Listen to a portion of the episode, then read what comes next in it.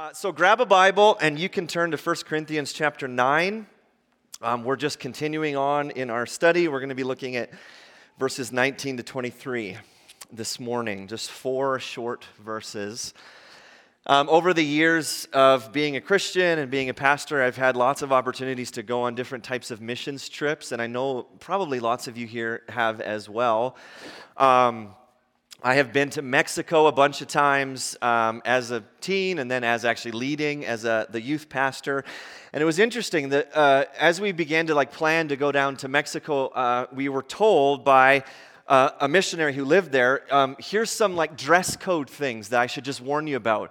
Um, you know, you, you, you can't wear um, t shirts with any graphics on it because in different parts and in different cultures, that's just kind of considered really you know, offensive and rude to have, especially in the church, in the, in the Mexican church. Don't go up and we're going to lead worship and I have, you know, the Superman logo or whatever. So we had to tell all of our teens, hey, make sure you just buy some just uh, plain t shirts. And a lot of them were like, What? Why? Why do I have to do that? And we just said, Yeah, it's just the culture. We just don't want to be offensive when we go down. So just wear, you know, what they asked us to wear. Um, five years ago, I had the opportunity to go to Zambia and uh, we were kind of told um, grown men in Zambia don't wear shorts. It's just kind of seen as what? Are you an eight year old boy? Why are you wearing shorts? Um, the saying is actually uh, in Zambia was a gentleman knows no weather, which basically means like wear your three piece suit even when it's 40 degrees outside. And like, I don't know if you know, Africa's hot. And so it was like, okay, uh, I'll just buy some like thin pants and I'll wear pants when we're in the middle of Africa because it was just kind of like it's, it's offensive to them. They, they won't take you seriously. But, you know, as a North American, it was just kind of like, why do I have to do this? Why do I have to um, kind of put myself in, in their cultural box in order not to be offensive? Like, why, why should we do those things? Um, hopefully you know, kind of know where I'm getting at because Paul, for the last couple of weeks as we've been studying, he's been talking about us as followers of Jesus laying aside our preferences and rights for the sake of other people. Even last week, Paul, he goes through in chapter 9, okay, here's all the reasons that I have rights as an apostle rights to a paycheck, rights for the church to pay my, my salary and pay my food and drink. And then Paul says, I actually don't, I don't take advantage of any of those rights because I don't want to put a, a stumbling block in front of people hearing the gospel. Now, in verses 19 to 23, Paul kind of expands on that, but he, he gives us his strategy for evangelism, for sharing the gospel with non believers. And what we're going to read is Paul did a lot, uh, into a much greater degree, a lot of what I had to do. Right? I got to wear pants now, which is so, so trivial. But what Paul says is, hey, I'm going to become all things to all people in the hopes that I can win some of them. So here's what I want to do, just as a, a roadmap of where we're going. I want to walk through verses 19 to 23 um, give two biblical examples of what does it look like to remove barriers so that people can hear the gospel two historical examples of how the, the church has done that in history and then to end with well what does that mean for you and i today? Okay so verse 19 this is what paul says.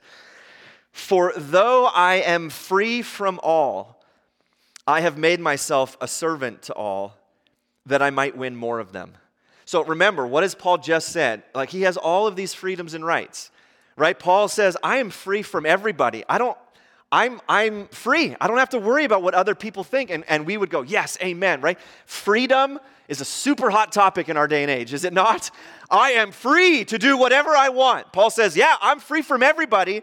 But look at what he says I've made myself a servant or a slave, is the literal word. Uh, I've made myself a slave to all well, why, Paul? That I might win more of them. Isn't that interesting? Paul says, Man, I have, I have freedom from all of you, and yet I'm willingly making myself a servant to all of you in the hopes that I can, I can win more people to Jesus. He continues in verse 20 To the Jews, I became as a Jew in order to win Jews. To those under the law, I became as one under the law, though not being myself under the law, that I might win those under the law. To those outside the law, I became as one outside the law, not being outside the law of God, but under the law of Christ, that I might win those outside the law. To the weak, I became weak, that I might win the weak. I have become all things to all people, that by all means I might save some. I do it all for the sake of the gospel, that I might share with them in its blessings. So, Paul gives uh, four different types of examples of how he contextualizes the gospel in order to win people. So, first he says, Well, to the Jews I became as a Jew. And we should all go, Well, Paul, you're already a Jew. You are a Jew.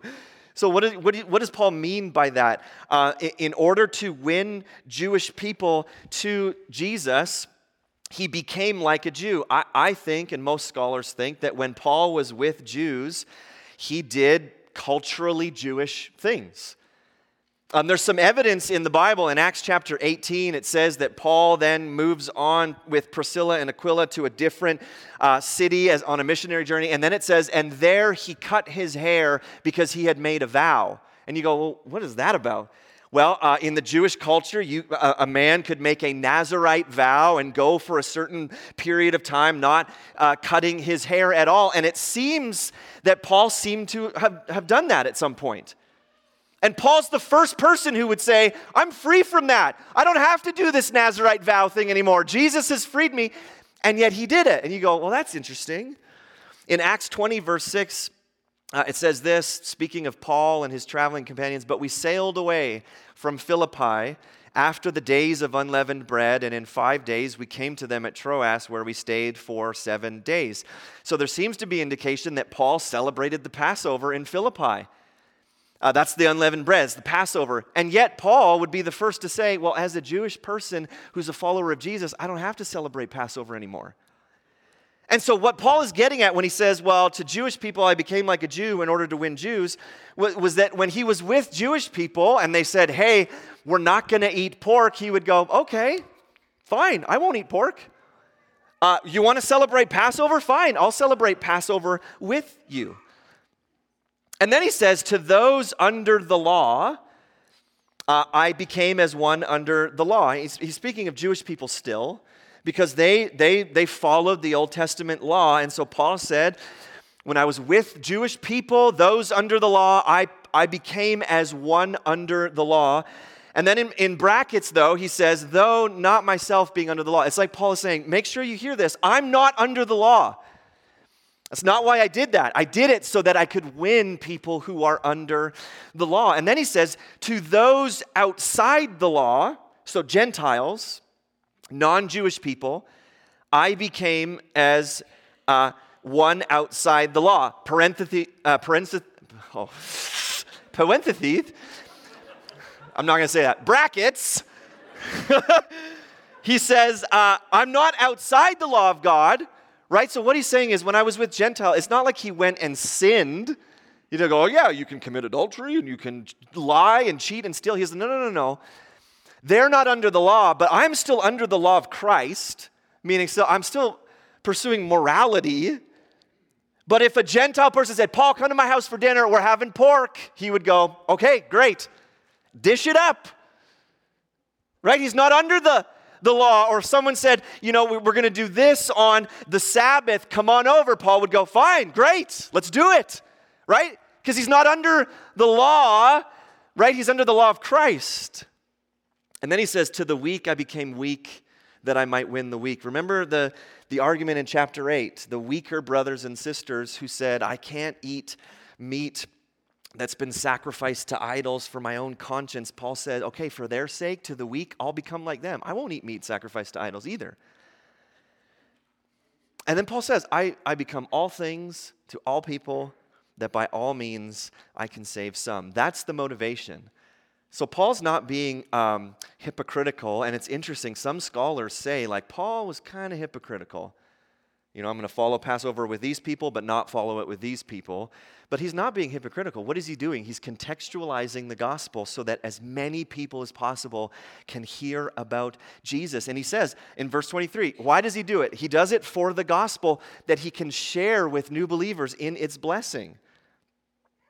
the blessing of seeing people saved. He goes, that's way, that's way more important. I want to share in the blessings of the gospel with Jews and Gentiles and heathens and religious people. I'm just going to become all things so that as many people as possible can hear the gospel. So what does that actually like look like practically? I mean, he gave us a few, you know, to the Jews I become a Jew and to the Gentiles I become like Gentiles. But like is there like a, a concrete example in scripture? And there's actually two that I want to give you. What does it mean to become all things to all people so that some can hear the gospel? Um, we're going to talk about circumcision. I would expect more people to be like, uh, in the early church, circumcision was a, a hotly debated topic. It's not anymore. But what you had was okay, so Jewish people would be saved, and then all of a sudden the gospel uh, was spreading to Gentile people. And in the Jewish faith, um, the sign of the covenant that you were a, a part of God's people was all males were circumcised on the eighth day, right? God told Abraham, this is going to be the sign that you're going to circumcise all your males on the eighth day. And then you can, um, like, you can hear the conflict. So now Jewish people are followers of Jesus, and now Gentiles, uncircumcised people, are coming into the church and they're going, do they have to be circumcised? Does that law in the Old Testament still count for today? And there was a whole council about what do we do with these uncircumcised Gentiles? And Paul was so adamant. Uh, like basically, the whole book of Galatians is him saying, No, you don't have to do that anymore. Um, he gives the example of Titus, his uh, traveling companion. In Galatians 2, verses 3 and 5, Paul says this But even Titus, who was with me, was not forced to be circumcised, though he was a Greek. So he's not a Jew, he's a Greek. Yet, because of false brothers secretly brought in, who slipped in to spy out our freedom that we have in Christ Jesus, so that they might bring us into slavery, to them we did not yield in submission for even a moment, so that the truth of the gospel might be preserved for you. So, Paul says there was pressure from the outside for Titus you're a believer now. You're a Greek. Got to get you circumcised. And Paul said, Under no circumstances are we doing that. Because you have these false brothers who are just jealous of the freedom that we have in Jesus. And, and Paul says, We did not yield to them. Don't get circumcised. And then you read Acts 16. It says, Paul came also to Derbe and to Lystra. A disciple was there named Timothy, the son of a Jewish woman who was a, a believer, but his father was a Greek. He was well spoken of by the brothers at Lystra and Iconium. Paul wanted Timothy to accompany him, and he took him and circumcised him because of the Jews who were in those places. For they all knew his father was a Greek. You can kind of go, well, wait a second. Paul, you're so adamant Circumcision doesn't save you. You don't have to do it. It's not part of the gospel. Under no circumstances are we going to circumcise Titus and then, Timothy, you want to come with me? Got to circumcise you. Um, it's, it's amazing. There's actually quite a few more liberal scholars who have a real issue with Paul. He's just changing, he's flip flopping, he's changing his mind, he's a hypocrite. That's actually not what's happening here. Notice that that the reason for circumcising Timothy is not because we want to make sure he's saved. It's we're going to go and evangelize to primarily Jewish people in this season. Timothy, it's going to be a stumbling block. If people know that you're half Jewish and you're not circumcised, we got to get you circumcised, or else all you're going to be doing is putting up unnecessary barriers, and people are going to hear you preach the gospel and they'll go, Well, you're not even a real Jew. So Paul is contextualizing the gospel. He's, he's saying exactly what he's saying in 1 Corinthians 9. We got to remove barriers, become all things to all people so that they can hear the gospel. In Titus's case, we're not going to circumcise you. In Timothy's case, we are. And I, every man's like, man, I hope I'm on the Titus side. But that's, that's, that's what they did. Paul said, okay, I, I, gotta, I gotta adapt to each circumstance so that so many people can hear the gospel. Um, Jesus did this. This is the other example. Jesus constantly removed barriers so that people could hear the good news. He ate with sinners, with prostitutes. He asked a tax collector to be one of his disciples. Um, the woman at the well is a great example of this. In John 4, Jesus is traveling with his disciples, and he's tired and hungry and thirsty, and so he sits by this well, and his disciples go into the town. Uh, to, to find some food, and it says this A woman from Samaria came to draw water. Jesus said to her, uh, Give me a drink. For his disciples had gone away into the city to buy food. The Samaritan woman said to him, How is it that you, a Jew, ask for a drink from me, a woman of Samaria, for Jews have no dealings with Samaritans. Right? So there were cultural things in place where um, a Jewish man would not talk to a woman alone. That was a huge no no. And uh, Jews hated Samaritans. You wouldn't ever be seen having any kind of conversations or dealings with Samaritans. Like the Jews, when they would be from the northern part traveling to Jerusalem, they would go the long way around Samaria so that they didn't have to come into contact with any Samaritans. And so here's Jesus sitting by a well, uh, having a conversation with a woman who is a Samaritan like breaking all sorts of cultural norms. So, so notice, in some cases, Paul bends to the cultural norm because he doesn't want to put up unnecessary barriers. But other times, Jesus says, forget the cultural norm because they need to hear the gospel. But in both cases, they're saying we got to remove barriers. We have to remove barriers so people can know about Jesus.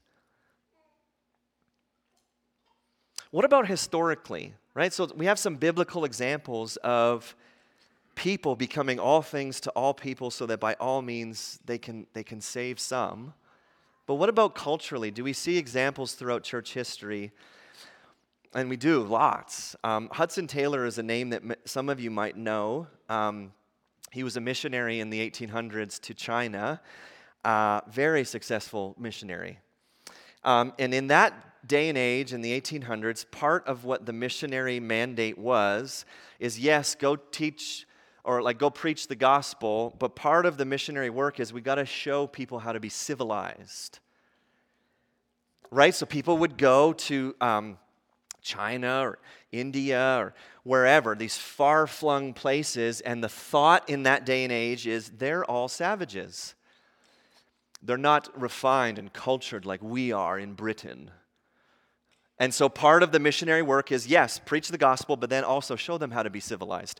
And so uh, it's like a sign of being a Christian that you wear your three piece suit and you act like a civilized person and not a barbarian. And so Hudson Taylor went to China and he noticed that when he, and he, he started his ministry like this I'm going to wear my three piece suit and my black overcoat because I'm showing the Chinese people that this is what it means to be civilized. And you know what the, the native people in China called him? Black devil because, he had his black overcoat on, the civilized approach to missions work.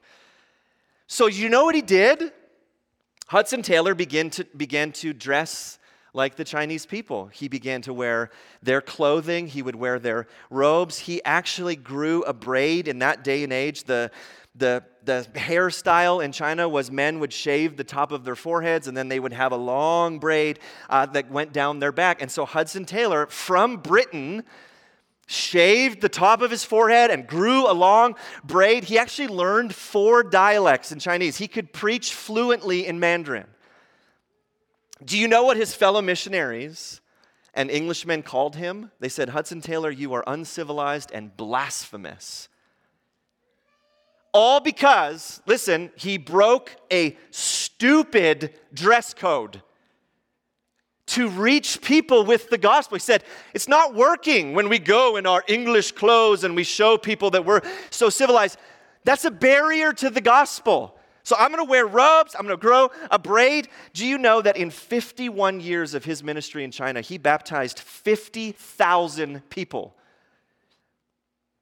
And if you go to China and you ask most of the 300 million Christians who live there today, almost all of them can trace their spiritual heritage to one man Hudson Taylor because he said, Enough with these barriers that we put up. Um, Charles Spurgeon is another name many of you might know. Um, he was a preacher in um, London in the 1800s, and in those days, much like Hudson Taylor, uh, the, the church in London was kind of for the elite. And preachers, by and large, in that part of the world, would use language that regular people didn't understand because we're in church and it's holy and thou, thee, thy, whatever, right? And just use big theological words because this is the holy scriptures. And the average bricklayer or blacksmith was like, I have no idea what you're talking about. And actually, the church was okay with that because we don't want the riffraff in here. This is for the elite. And Charles Spurgeon, at 19 years old, began to preach in plain language and regular people by the thousands came to hear him preach. Miners, there's actually stories that miners would come out of the mines, uh, coal covering their faces because it was Sunday and they wanted to hear Charles Spurgeon preach. And there was a, a, a slang term that, that, they, that began to be tossed around called the miner's tracks and that these miners would be have faces black with coal and yet two little tracks on their faces as they just wept as they heard the gospel in plain language. Like, I can understand what he's saying. I can understand what Jesus has done for me. Do, do you know that many, many people hated Charles Spurgeon? Christians, religious people hated him. Um, here's one newspaper article um, talking about Charles Spurgeon and you almost have to read it like this His style is that of the vulgar colloquial, varied by rant. All the most solemn mysteries of our holy religion are by him crudely, roughly, and impiously handled.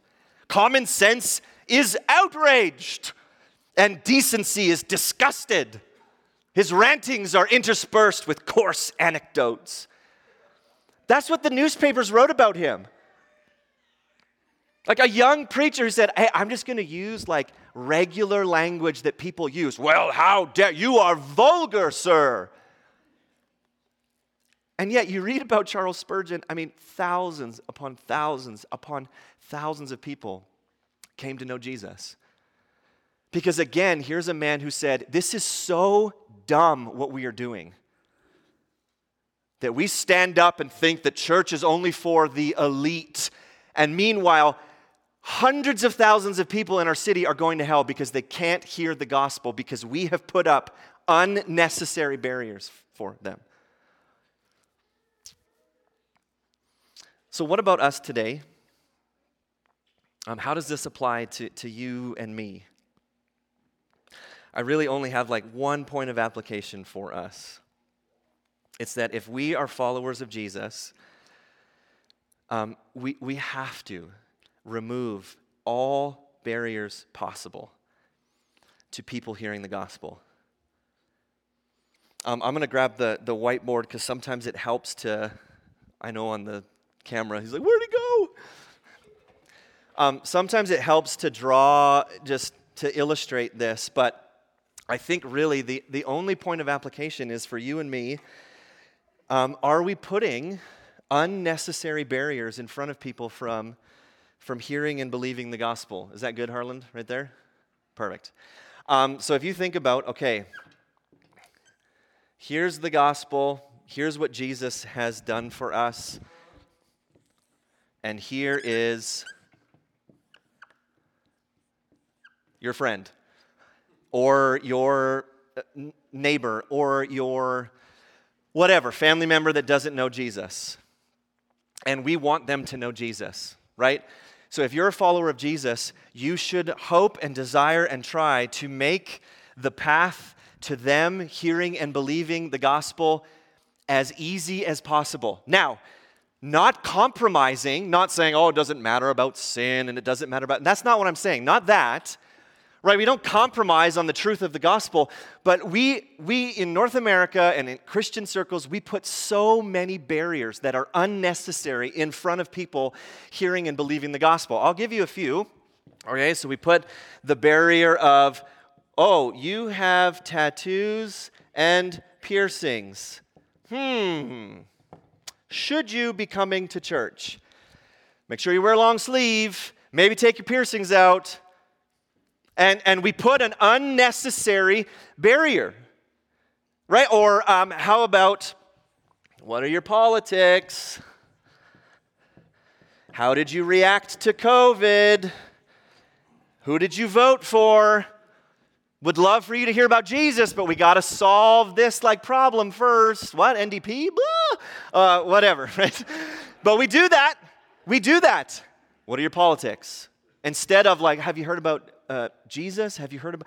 And you can just go on and on. The clothing that you wear, um, the things that you do. We just put so many unnecessary um, barriers in front of um, people coming to know Jesus. So I'll give you a, a story. When I was 16 years old, um, I got my ears pierced uh, because I was a skateboarder and pierced ears are cool. And um, my kids still make fun of me. I can see your piercing holes. I'm like, nah, okay, maybe it was a mistake.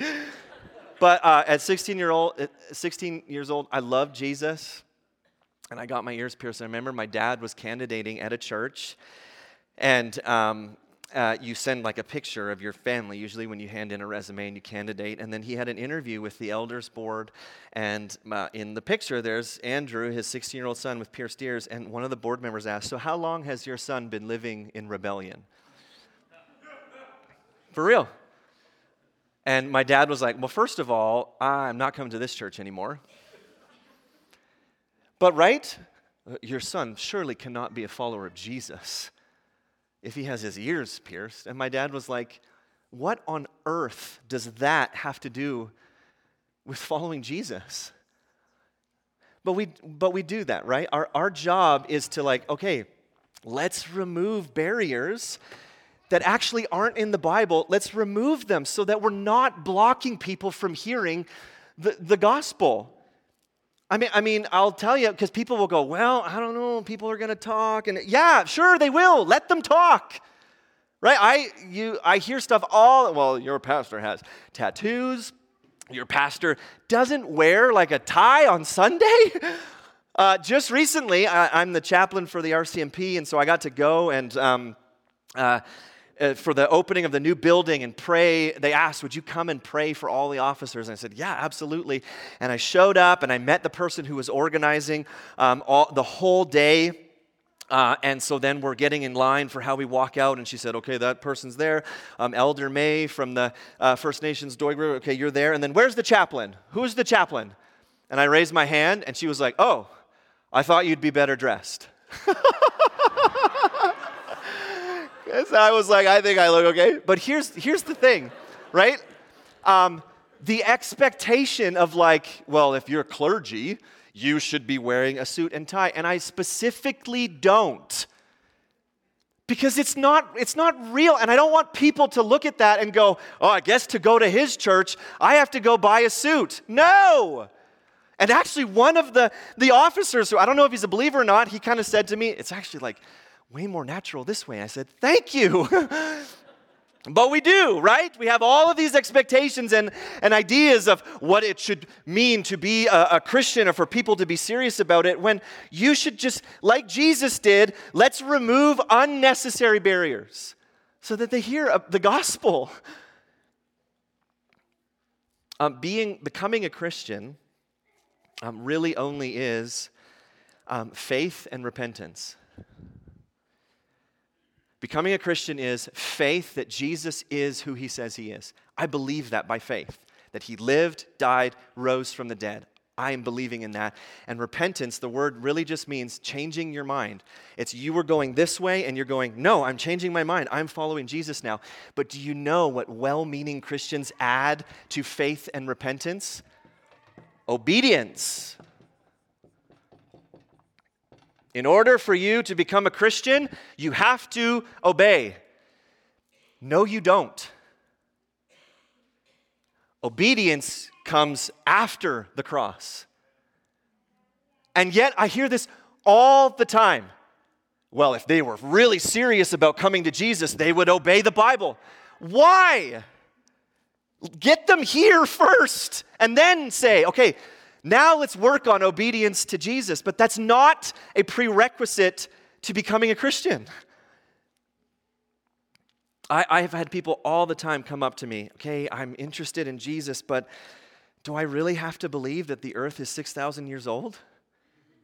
And I said, you know what? That's, that's a moot point right now.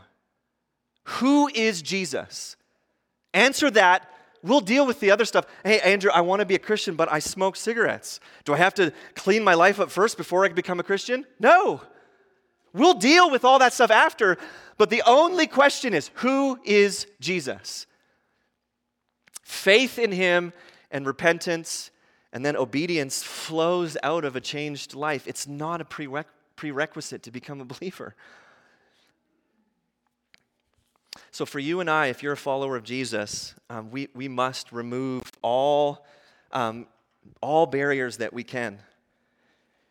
And uh, we need to repent of unnecessary barriers that we put up in front of people that actually hinder them from hearing the gospel and believing. And, and listen, our series is called Messy Church, and it is messy to actually live like this because if we're honest, we want people to clean their lives up first and then we'll welcome them in because it's just way easier that way. It's, it's messy. So I need to speak to two groups of people. If you're in this r- room and you're not a believer yet, um, you may have been hurt by Christians or by churches who have said if you in order for you to believe and have salvation you must jump through all of these hoops and do all of these things um, you, you might have been preached a, a message that's actually not the gospel. And so you need to hear yes obedience matters. Yes righteousness matters. But all that it takes to become a follower of jesus is to believe by faith to say yes jesus is who he says he is. And so we don't i don't know if it's this church or any of us here but we just ask for your forgiveness if we've put unnecessary barriers up. And then for believers if you're here this morning and you're a follower of jesus what if we were like paul? What if we just said you know what? We're going to remove all barriers possible so that as many people as possible can come to know jesus? Let's start here. Let's just begin with his life death and resurrection. Like, what if our, our attitude as believers, as North Peace Church, would be you know what? We want to become all things to all people so that by all means we might save some of the 23,000 that live in Fort St. John. That we're going to just remove all unnecessary barriers and let other Christians talk and slander. We don't care. What matters is the lost. So, my, my hope is that that is the, the type of believers that we would be, that we would go, man, I just want to do anything possible so that my neighbors, so that my family members, so that my coworkers, that my school friends, they hear the message of the gospel and believe, and then we walk through and we disciple them in obedience to Jesus. So, Father, I just thank you um, that the gospel really is um, quite simple.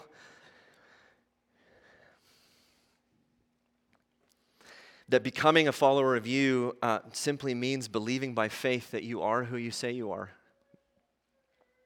and that you accomplished what you said you would do. It's looking back at the life, death, and resurrection of Jesus and believing by faith that it's true. And then choosing in repentance to, to change our minds and to follow you. God, thank you for just how simple that is. And God, would you forgive us when we put up unnecessary barriers to people hearing the gospel, whether it's you know, the clothing that we expect, or tattoos, or piercings, or politics, or whatever it is, God. We just put up all of these barriers that actually make it harder for people to hear the gospel. Would you forgive us? Help us not to compromise on the truth of the gospel but help us to be like Paul, where we go, uh, uh, we want to become all things to all people, so that as many people as possible can hear the gospel. That we would say, on our part, we were faithful to remove barriers and to present the gospel to as many people as we could. God, you're the one who saves them, but our job, would we just be faithful in giving people the gospel. God, I pray for those in this room who, who maybe are new to church or maybe even not even believers, just wondering. And God, I know because I experience it all the time. They may have been preached a message that's actually not the gospel. It's a message of clean your life up and then Christ will accept you. So, God, I pray that that lie would just not stay in their minds, that they would hear that, that all it is is saying, Yes, I believe by faith in Christ, what he's done for me, who he is, and that then we can disciple people after the fact to obey you, Jesus. Um, God, we just ask for a mighty move of the Spirit in our town. Jesus, that many, many, many, many, many people would come to know you. Thank you that that weight of their salvation doesn't rest on us. We're not the Savior. But what rests on us is the faithfulness to just preach the gospel and remove as many barriers, barriers as we can. So, would we do that, God? As a church, as families, as employees, as students, whatever it is, God, that we would remove barriers so people can hear the gospel and believe. And we just trust you for the harvest that we will see. And so we just pray all of this in your mighty name, Jesus. Amen.